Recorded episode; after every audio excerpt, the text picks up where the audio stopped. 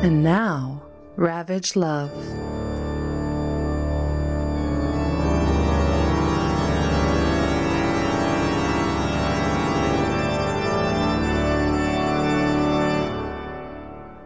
Oh no. The table. It's broken. It's episode 29, season 3 of Ravage Love. We are back with Ear October. Hi, Julie. Hello. Happy October, Renee. Oh my god, it's my favorite. But also, I I just have to back up. I cannot get over that fucking broken table thing. I I think about it all day every day and I love I've it. never seen the original, so I don't even know. I mean, it's clearly a child. Yeah, it's like, Like- this, this little boy, and he's stacking these like, pl- like bricks or plastic things on top of the table, and it just, I, I don't know what's filming him or why, but it just, it just breaks, and he's like, oh no, the table, The table. it's, It's broken." broken. And you just, I think about it all day, every day, um, and I can't, like, I'll just say it walking around the house, like, I, Well- I love it. I'm not even on TikTok, okay? And if someone says, "Oh no," all I think in my head is, "Oh no." Oh no. Oh no, no, no, no, no. And then the one that, again, I do not have TikTok, but as you know, the TikTok content proliferates like Twitter, Instagram. The other one is like if I do something that I'm proud of myself, I go like, "Bitch, you're doing a good job." Bitch. They're like the the yeah, they've just like TikTok has ruined my brain, and that kid just Oh just you know how I and what's I'm gonna have to look up the original, but what I love about that clip is like I literally have no idea what it's from, but all I picture is, ah, shit, what movie is that where there's like Are a we ver- doing this? We're doing word association. Are. Dylan Hart. No. It- it's um it's a young boy in like a school uniform and he's really gay and he's like oh fuck what does he say He, like, Elliot?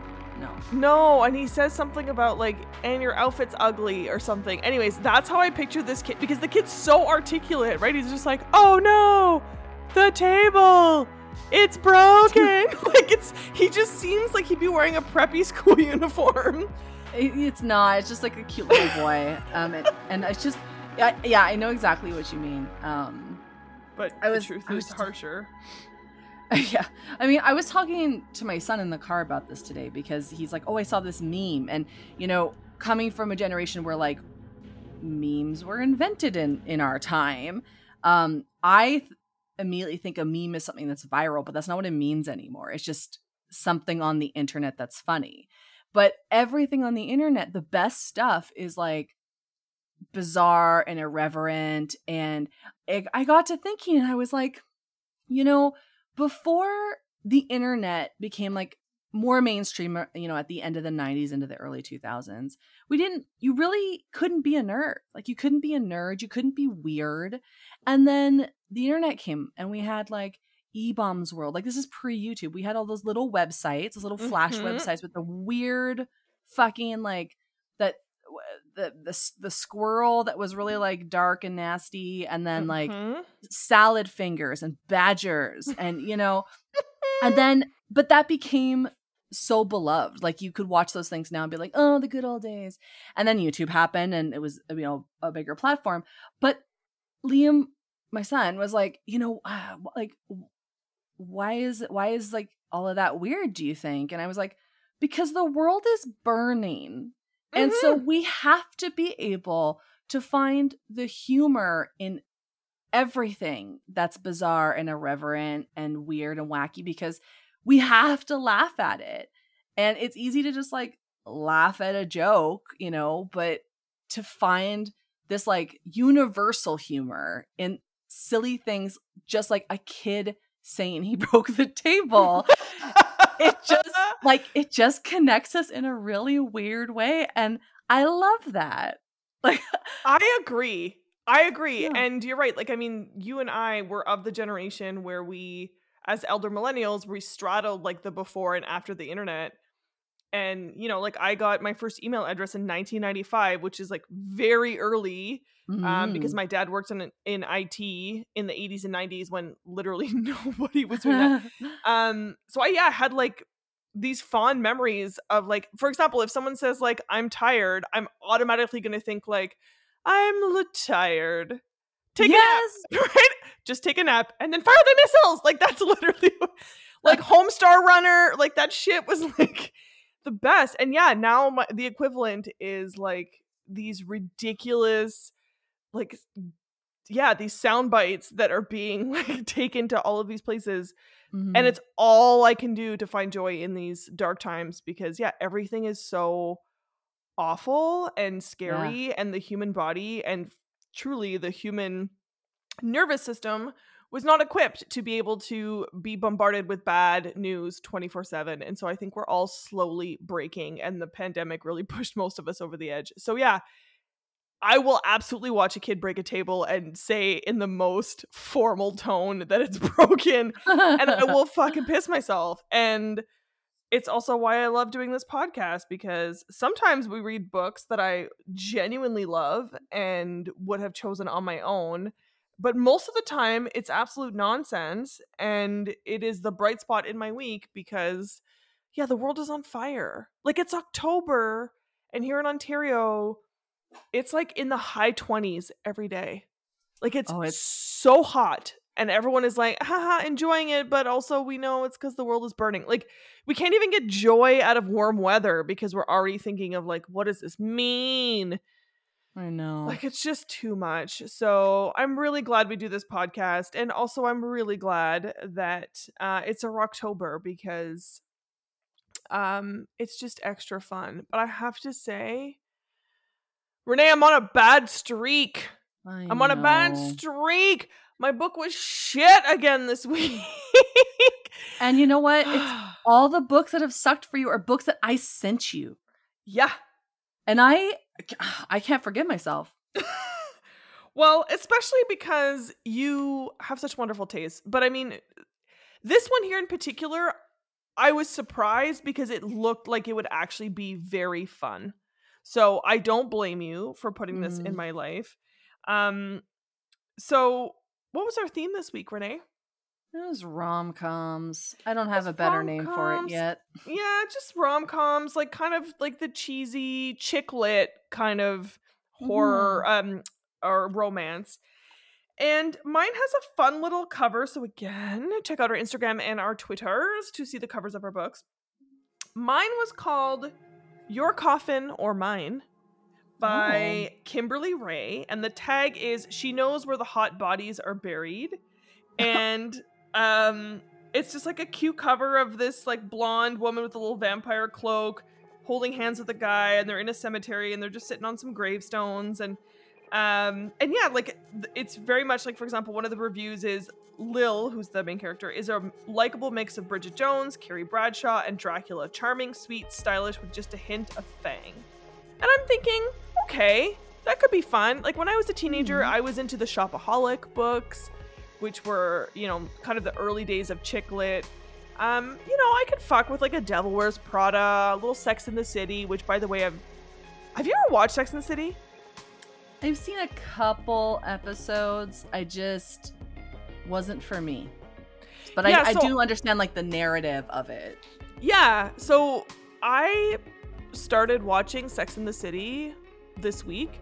Never watched Oh. it in my life because I never had cable growing up. Uh, it does not hold up, but unlike Friends, it's not cringe. It's just very dated, but it was very like edgy at the time. So I can get that. Like you said, like I can get behind that, right? So I was actually feeling pretty good about this book. Um, it was written in 2007 by Kimberly Raye, who's the best-selling author of more than 30 novels, including Dead End Dating and Dead and Dateless. Um, she's been nominated for a whole ton of awards, and her books have been featured in lots of magazines like Better Homes and Gardens. Um, and her novel, Sometimes Naughty, Sometimes Nice, was a Cosmopolitan movie, or sorry, Cosmo magazine's book club pick. Um, she lives in Texas Hill Country with her husband and their young children.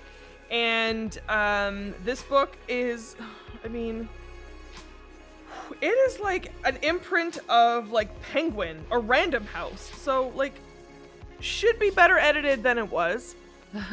Um should definitely be a higher caliber. And I say this as someone who is a published author. It is really difficult to get one of the big publishers to take you on. So it's like, how did this happen? Uh, it's about 320 pages long, so it's not short.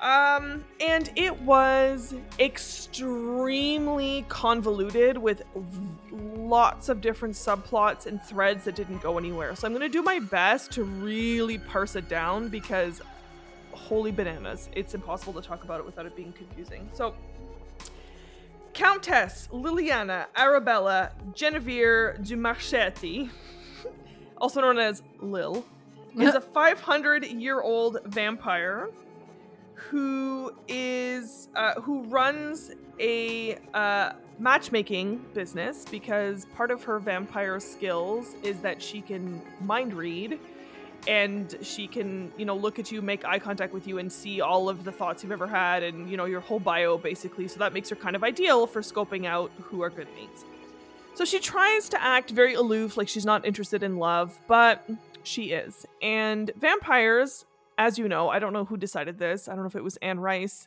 if it was bram Stro- stoker. I call him stroker apparently Bram Stoker. I don't know who decided that vampires are slutty, slut, slut, slutty sluts.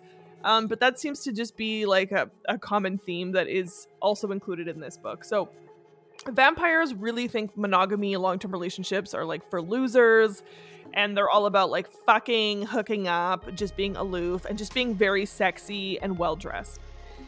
But not, she has a secret, which is she had this one night stand with this guy named Ty Bonner. Definitely read it as Ty Boner the whole time, so I'm just gonna call him that. Um, Nice. Ty Boner had this one night stand and she can't stop thinking about him, and they clearly had some sort of connection because she keeps hearing his thoughts. And Is he is he undead? he is also a vampire. Yes. Okay. And what happened was she was attacked. He rescued her, and she had to suck some of his blood in order to revive herself because she had been staked. And in consuming his blood, they had this connection. And then P and V, kind of like shifters, makes you kind of connected to this person. So she is running her matchmaking business, trying to make more money to pay off some debt, and because she just has this expensive designer clothing habit. But meanwhile, she keeps getting these messages in her head that Ty is in trouble. And she goes to his place because she's like, oh my god, what's wrong? And then he's not there, but she finds a giant pool of blood and this detective that also got word that something was wrong with Ty. So one of the subplots is Ty is in danger, and she talks as though she cares deeply about this person, but doesn't seem to really be in a rush to find him. Which, okay. Um, then there's like she's helping her sister-in-law get married, and her uh, like her brother and his sister-in-law get married, and the brother is wanting to is this woman is a human, and so her mom is basically like a Harry Potter Muggle situation. Like we should only be marrying fellow undead, and like why is he interested in this woman? And the mother-in-law is trying to break them up, and she's trying to be the supportive sister, and there's that whole fucking subplot. Then at some point she rescues a cat, which ends up being this whole thing because I guess you know vampires aren't supposed to have. And it's just like you're like, where is this going? And then it turns out it's going nowhere. So, um, then she decides that now remember this book was written in 2007, which for those of you who are reality TV fans know that was when The Bachelor and stuff really started popping off. So she decides, which actually is quite smart. She's like, "Oh, I'm gonna go on one of those bachelor type shows. In this case, it's called Manhattan's Most Wanted, and I'm gonna just pretend that I want to be on that show. But really, what I'm gonna do is I'm gonna hand out my business card to all of these single women, um, because we know they're not all gonna find love on this show, but they want to find love clearly. So I'm gonna hand out my business card, and then I'm gonna be a matchmaker for all the women who don't make it on the show." Well, it turns out because she can read minds, she's really good at it, and so she doesn't get eliminated and makes it like all the way to the finals. And then she um, uses her vampire mind tricks to mind read and basically f- do all these like shenanigans to make it so that she doesn't actually win because she's not interested in winning. Um, so she gets kicked off the show, acts like she's super sad, but then is like sliding her business card to everyone. And then she comes home and is like, okay, great. That was really great for my business. And then she gets home and gets these messages from Ty being like, help me. I'm dying. Help me. And she follows the voices, whatever, finds him. He's been kidnapped. He's like stabbed. He's dying. Um, she then gives him some of her blood, which helps revive him, but also strengthens their bond and she's about to haul him off and then this guy Logan arrives and it turns out that he had kidnapped our dear friend Ty and the reason why he had kidnapped Ty is because Ty had killed his wife and sucked his wife's blood and so Logan is out for blood himself. Hmm. And so she fights him he just like disappears runs away doesn't die. She takes Ty and goes to bring him home and she's like you know we're we're bonded like we need to be together. And he was like no we can never be together because logan will not stop until he kills me because i killed his wife. And i feel terrible for the fact that i killed his wife. It was an accident and but he'll he'll never stop. So if we're together he's gonna hunt you and me for the rest of our lives. And she's like okay. Can we bang it out though maybe? Can we do that? And he's like yeah sure let's do that. So they bang it out. Um the end. Oh no. Oh yeah. Well, you mentioned before though that your book was also the last book in a trilogy. So I think it's definitely the third, and I don't know if she goes on to write new ones, like the ones afterwards. I kind of hints that she does. Mhm. Um, and so that's presumably why. Um, for example, the Logan character is never captured because I'm assuming he shows up in future books. But, um, yeah. So very convoluted. Very, like I said, these like long passages about helping the brother-in-law get married and you're like where is this going like the Mm. last chapter is literally her at her bachelorette party with her sister-in-law at a strip club like it just is like what the fuck does this have to do with anything um and like yeah some weird uh structural issues like quotation marks in the wrong place and so you're like is this someone saying this or is this are you describing something to me? Uh yeah and it bummed me out because like i said i i was into the idea of like a fluffy you know just like a fluffy little rom-com chick lit beach read. Like i was like yeah i could fuck with that. Like that'd be nice. And no no just like and now admittedly i will also say one of my biases is the very first page she's being stalked by someone and finds it amusing and Mm. i'm like that's a problem for me um but one of the other things i found really annoying and i thought maybe maybe i was just being harsh but then a lot of people mentioned it in the reviews is that there's so much emphasis on like designer clothes name dropping and Oh. that like breaking of the fourth wall stuff where it's like, hey gals, you know what it's like when you've got your Coach bag and your Louis Vuitton shoes and your blah blah blah blah blah. You're just like, holy fuck. And again, this is Julie Malone saying this, like someone who fucking loves designer shit. Um, yeah, so not good. Um, there was some sex. It was okay. So I'm gonna give it uh two out of five Bloody Marys in terms of the spice factor.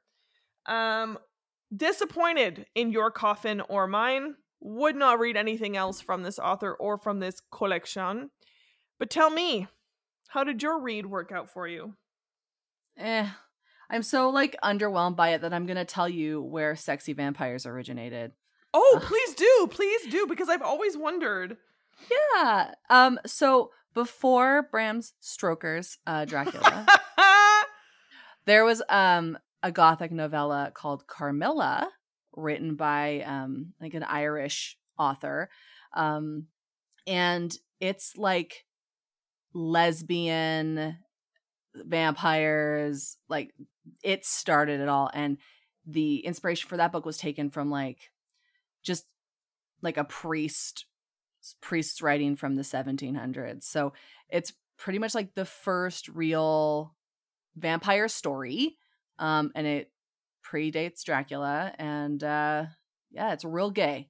Real gay. but I mean, it's it's written for the time though right because it's not it's not like super graphic but i think if you were to like make a film version of it it would be real spicy because bram stoker's dracula is not very spicy it's really not it, it is more of a love story i would say um but it's it's spicy in the movies it's not very spicy in the books i don't think Yeah, Um, because like there's a full on Key and Peele sketch. Have you seen it about the sexy vampires? no Oh, it's so good. And it's like Jordan Peele is the vampire and they're all like blade style. They're wearing like leather pants and they're just like rubbing their bodies against each other. And I think it's Keegan Michael Key who like dies and, and joins them and he's just like, Do we always have to be fucking though? Like, can we do something else? And they're all just like, and then finally they're like, yeah, you know what? Like this is a bit much.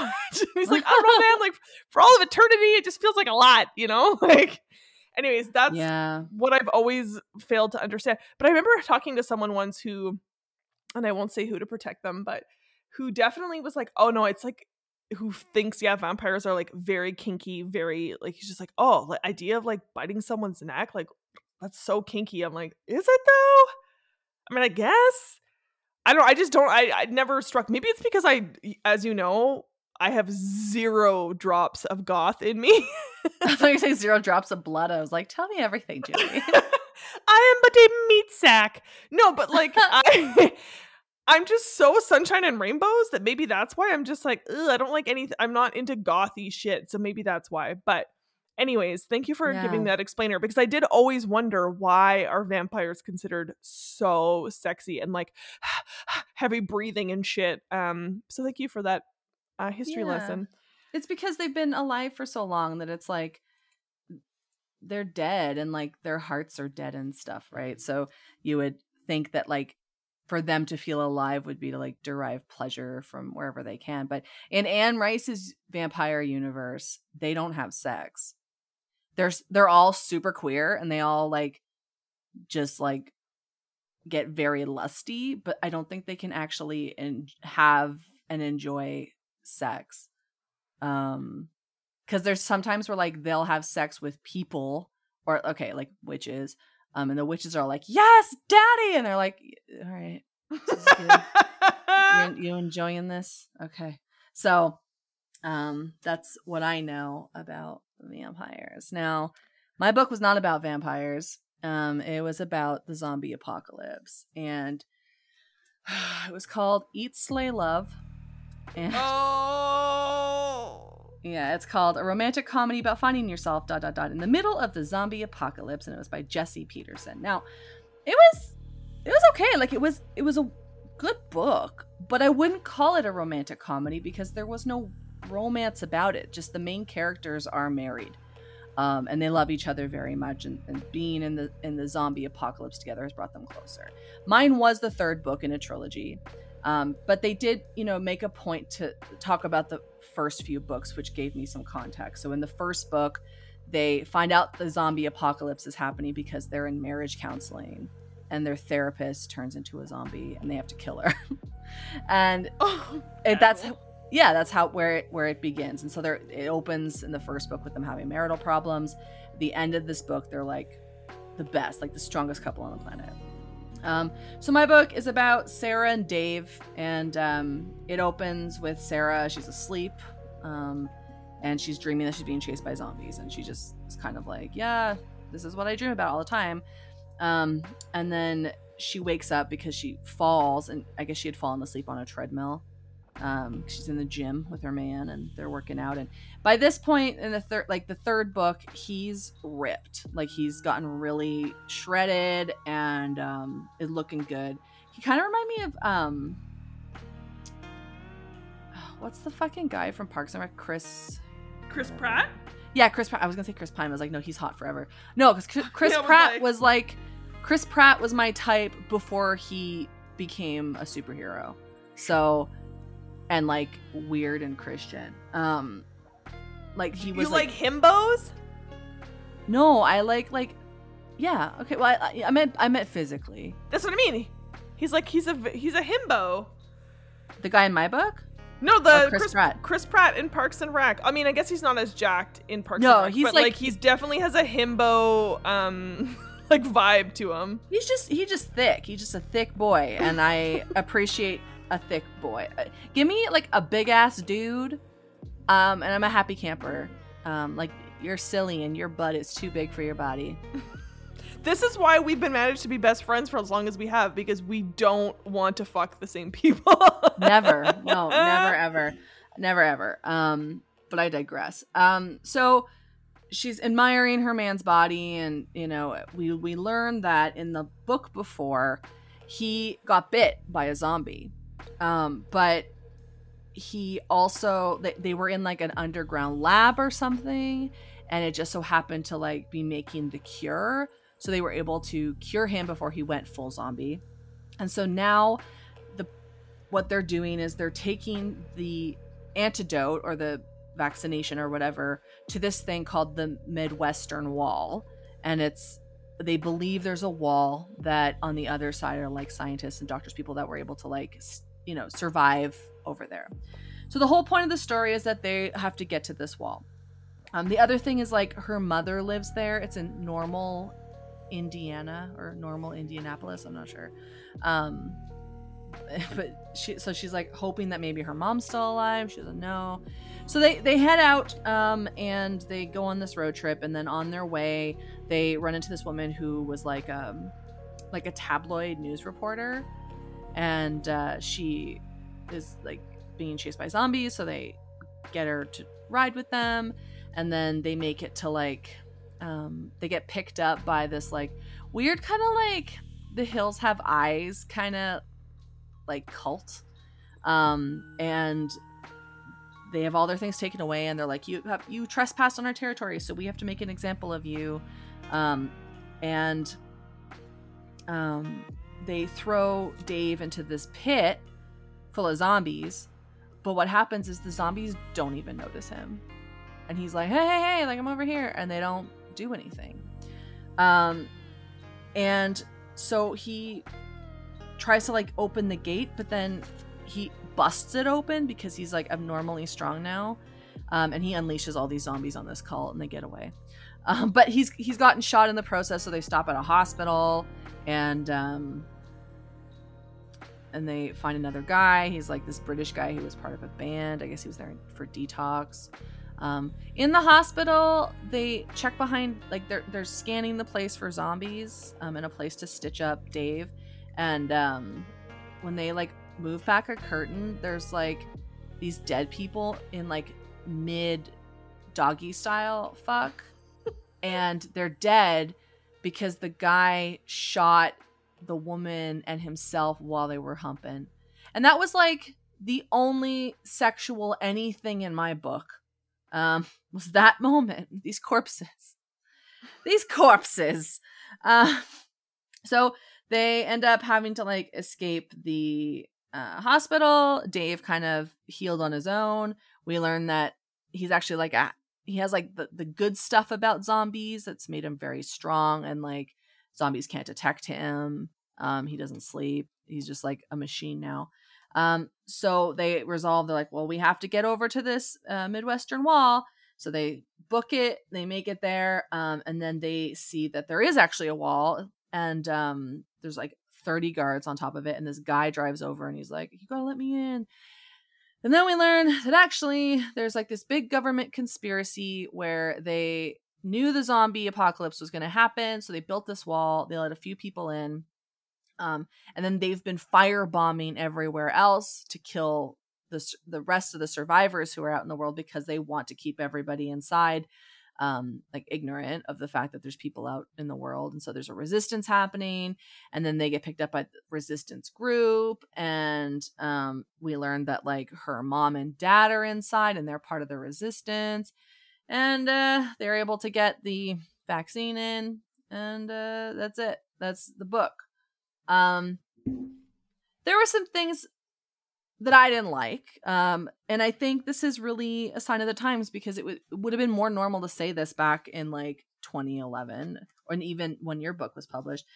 Um, the main character really judgy of the other woman that she's with. So the woman that we pick up, who's like the um, reporter, they're like, "Well, if you were in Mexico, like, how did you get over the border wall?" And she's like, "Well, I did what I had to do. I used my feminine wiles." And they're like, "What do you mean?" She's like, "I did what I had to do." And then she's like, "Ew, you didn't need. You don't mean like you had sex with them? Ew." And she's like, "Yeah, it's the fucking apocalypse. Like, it. I did what I had to do."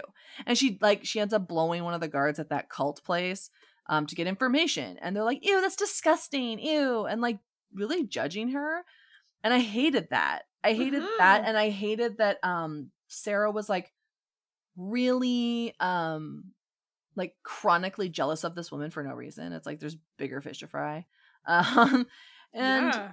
you know, it was it was a good story. I could see it being like a like a movie. Um Mm. but there was nothing there was no romance. Like the only time there was even a kiss was like, "Oh, we about to die, peck on the cheek." Um but it was it was action packed. Like I will say that like it was well written. The action scenes were cool. Um typical like for the majority of the book it wasn't problematic. Um but, you know, whatever. It it was what it was. 0 out of 0 or 0 out of 5 um I don't know.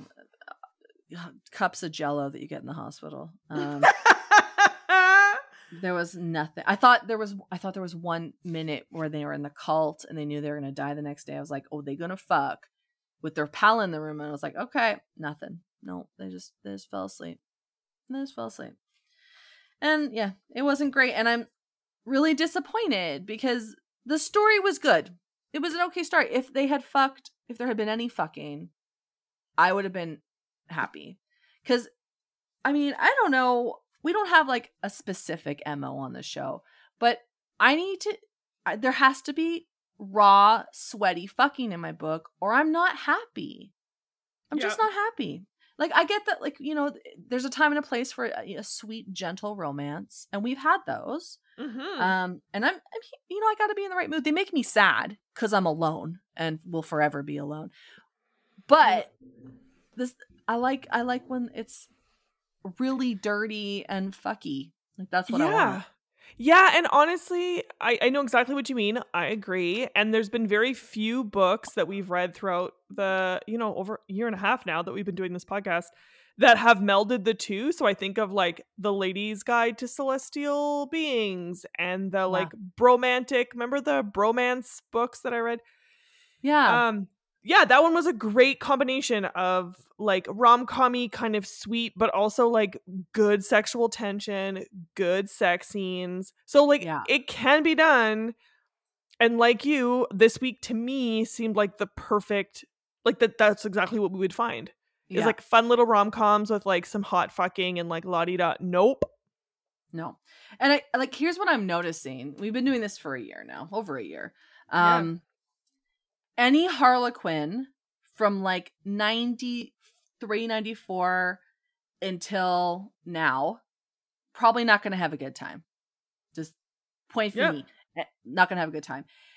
Anything that's not Christian or Harlequin, that's just like straight up dime bat like dime store romance or is from like has like a really slutty uh, picture on the cover from Mhm. the 90s it's gonna be it's gonna be problematic.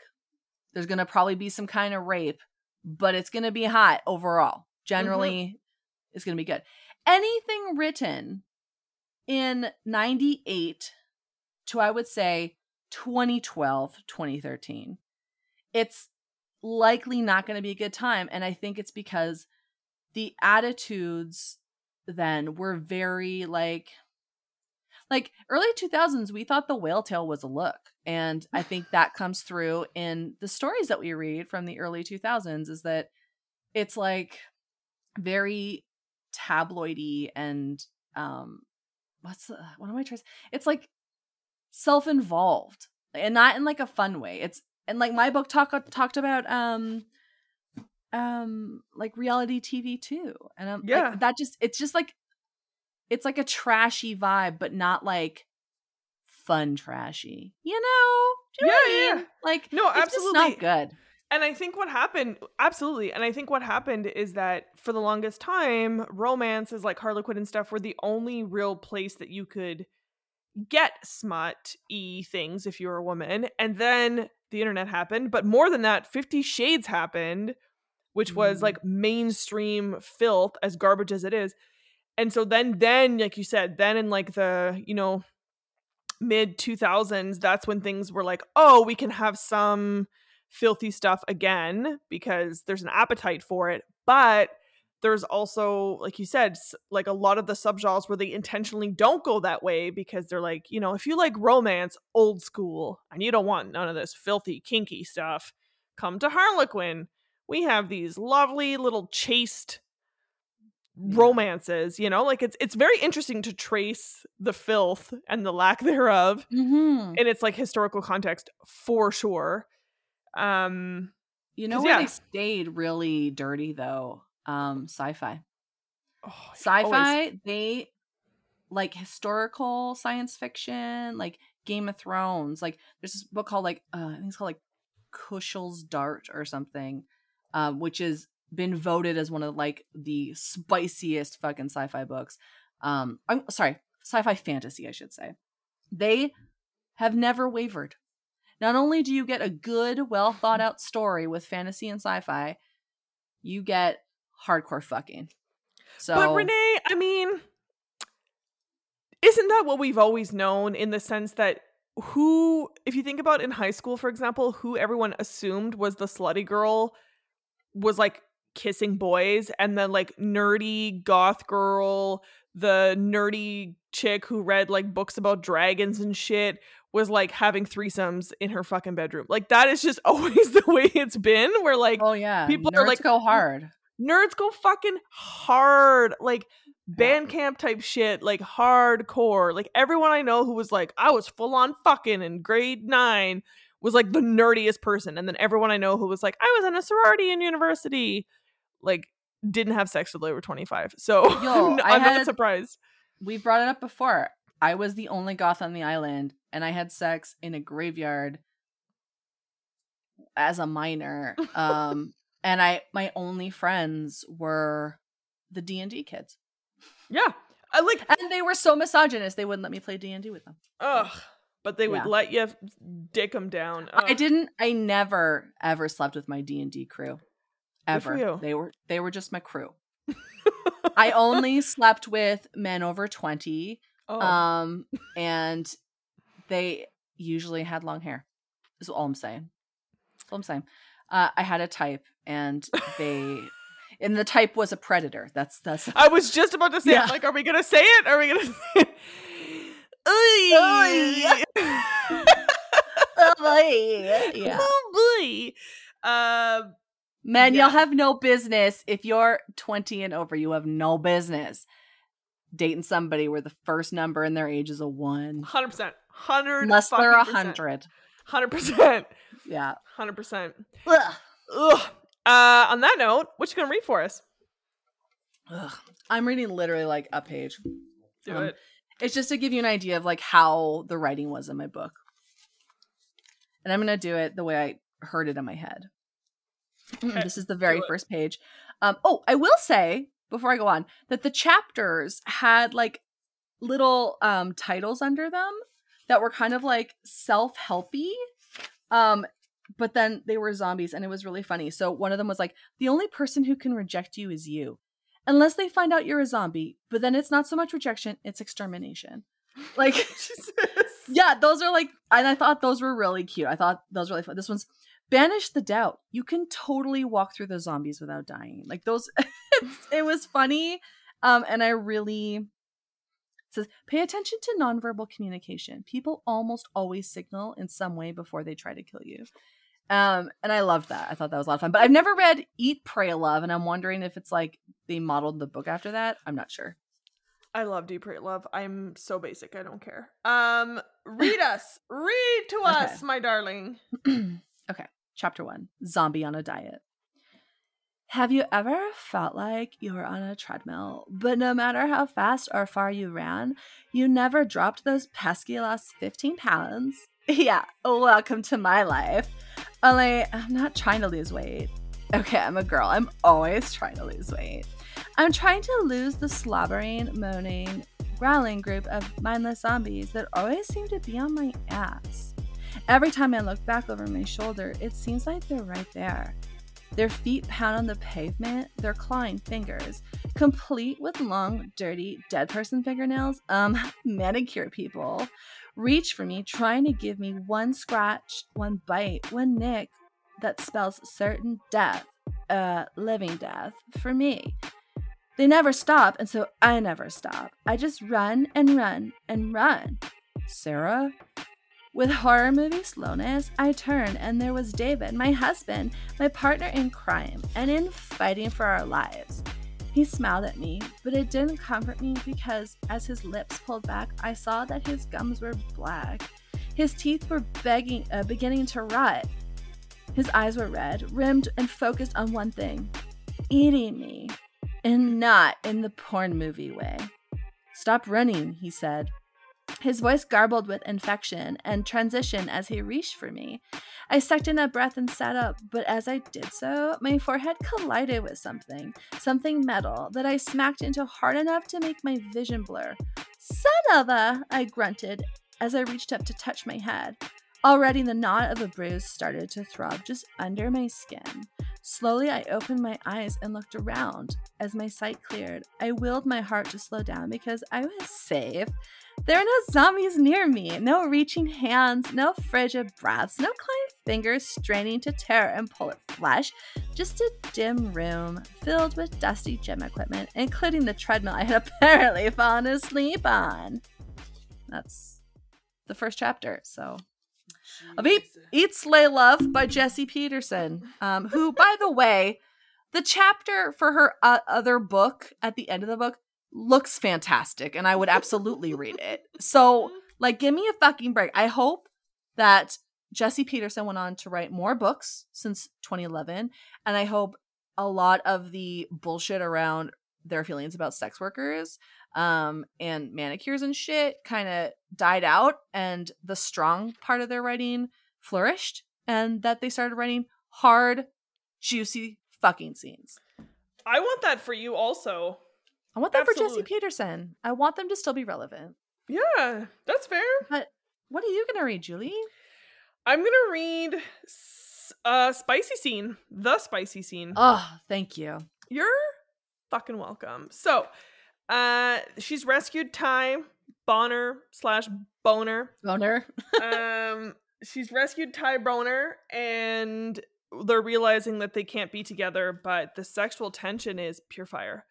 So they kiss, and then all of a sudden, he they are transported to this pool house. Oh, sorry. She thought they were going to go back to his pool house and hook up, but they kissed, and all of a sudden she opened up her eyes, and when I finally opened up my eyes to come up for air after the best kiss of my afterlife, I found myself on a moonlight beach, sand sucking at my heels, the breeze ruffling my hair. What the? I started, but Ty pressed a fingertip to my lips. All vampires have their specialty, he shrugged. Mine is illusion. Which, by the way, I cannot say that word without thinking of Gob Bluth from. I pictured was I can't say mother for that reason. Oh, mother! Uh, I could get that. Uh, yeah, Gob Bluth doing like da da da da is all I thought of in that moment. I will quote Arrested Development every day till I die. Okay, so um, it was an illusion. okay, so I knew all born vampires had a little something something in addition to their sweet addictive scent, a particular power unique to that specific vamp. What I didn't know was that the big V upstairs had dolled out a little oomph to make vamps as well. My oldest brother Max could summon lightning. Rob could stir up a windstorm. Jack could walk through walls. Me, I could sniff out a bargain within a 10 mile radius. Ty's primo skill, however, had all of us beat. I stared around, my eyes wide with amazement. Water rushed in and lapped at the shore, palm trees swayed, the moonlight reflected off the shimmering water, white sea foam slithered around my shoes. I know you've got a thing for the beach. He knew this because he'd been lurking in my thoughts and my fantasies. I had the sudden notion that I should be properly pissed, but Horny kicked righteous indignation's ass any day. I'd been waiting for this moment for far too long to ruin it by being bitchy. I smiled. It's perfect. No, his dark, smoldering gaze met mine. Not quite. His eyes traveled the length of my body, and just like that, snaps started to pop open and buttons slide free. Material slithered and fell away until I wore nothing but my high heels and an air of impatience. My hands shook and my thighs trembled. I wanted him to touch me. I really, really wanted him to touch me. His rough hands on my body, his bare skin pressed to mine, my nipples grew hard, eager, and I gasped for a decent breath to calm my pounding heart. There, he said after his attention swept me once, twice. Now it's perfect. Says you, I managed, my voice suddenly thick. Your turn. I did a little effective ogling, or I mean, staring, and his leather vest oh, slid Oh, from his broad shoulders and sinewy arms and dropped to the sand. Yeah, baby. The top button on his pants popped open and the zipper started to slither down. Halfway, it stalled, unable to make it past the hard on, stretching the material tight. I focused all of my energy. Come on. But the damn thing wouldn't budge. To hell with this, I finally blurted. I crossed the few feet that separated us and went for it. My fingers brushed his crotch, gripping the zipper and taking giving it a fierce tug. The metal teeth gave and he sprang hard and hot into my hands. I added that because that's all I pictured. Um, there's nothing funnier to me than like a hard on just like popping out of pants. I'm a child and it fucking cracks me up every time. Okay. I stroked his long, hard length, my fingertips tracing the head before sweeping back up and brushing the silky dark hair that surrounded the base of his shaft. He groaned, the sound rumbling in my ears, and suddenly I couldn't wait to get him inside of me. I finished undressing him, kicked off my own shoes, and pulled him down to the sand. I straddled him and was this close to sliding down onto his erection when his hands closed over my shoulders and he stopped me. Wait, he breathed as I stalled, my body poised over the head of his penis. What for? This. And then he kissed me, his mouth plundering mine, his tongue plunging deep. The kiss was endless, thorough, desperate, and I knew that he couldn't wait any more than I could. He flipped me onto my back, settled between my legs, and thrust into me. I lifted my hips, sucking him in. I wanted to feel him deeper, harder, there, just like that. His groan echoed in my head, and I forced my eyes open in time to see him poised over me, his lips parted, fangs bared. His gaze drilled into mine, and I caught myself arching my neck toward him. Hello? Closure, remember? Oh, yeah. I closed my eyes, breaking the powerful connection of his gaze meeting mine, and concentrated on having an orgasm. Just an orgasm. No biting, no blood drinking, no cosmic connection, no meeting of the minds or souls. Ty Bonner was not my soulmate, no matter how much I found myself wishing otherwise. Even more, this was it, our last encounter, one last hurrah before he hit the road and I went back to my life. Once the sun started to creep over the horizon, that would be it, the end. But until then, I slid my arms around his shoulders and surrendered to the delicious sensation swamping my senses. I was going to have the wildest, hottest, most memorable night of my afterlife. Guaranteed. The end. Well, Yeah, so like, I mean, not hot, no. but at least there was fucking, which sadly Yeah. is like one of the only upsides to it. So, um, bit of a bust all around for us this week. But what are we doing next week, Renee? Uh, Next week is dealer's choice. We are gonna read whatever we want, and in fact, I think, I think we should make it interesting and see who can get the spiciest, wackiest Ear October read next week. Fucking challenge accepted, bud. Because I have been on a streak of terrible, unsexy books. So I'm gonna find something freaky for Yeah. this last two weeks. So for the last two weeks of our, our October, we are just pulling out all of the stops for y'all because we live to give. So you are not going to want to miss it. Yeah, and I'm really sorry if this week was as disappointing for you listeners as it was for us, but I promise the next week we will be bringing the heat. Oh, and it's going to be messy. yeah. I'm Yeah. excited. I am very I'm so excited. Yeah. Now again, I- I don't want to set myself up for failure, but yeah, I'm gonna try to temper my expectations just because I keep getting disappointed. But I have You know what I did uh, last year quite a bit was I would get really, really short stories And then if I didn't think it met my standards, I would go read another short story. Oh, And that's how I got some of those bangers last year. But this year I've just been giving into whatever I've got, and I don't think that's working for us. well, we have two weeks of being able to um, dig deep into the dark, dark uh, corners of the internet to try to find ourselves some sexy books that are Halloween themed. So stick around for that. Join us next week. We'll be here. In the meantime, fill out your bingo cards. So if it's your first Yeah. episode, welcome. We have bingo cards that you can download from our Instagram page. And you listen to the podcast. If we say any of the words on the bingo card, you get a bingo. Signed into our DMs, you get a gift. You get roll. a gift. First few people. Yep. Yep. So do Um, that. Yeah, it'll be good. Yeah. Well, it was nice chatting mean- with you, Renee. All things considered. It was so lovely chatting with you. Do you want to do your thing? Sure do. Ravage love. Ravage love. Bye. Bye.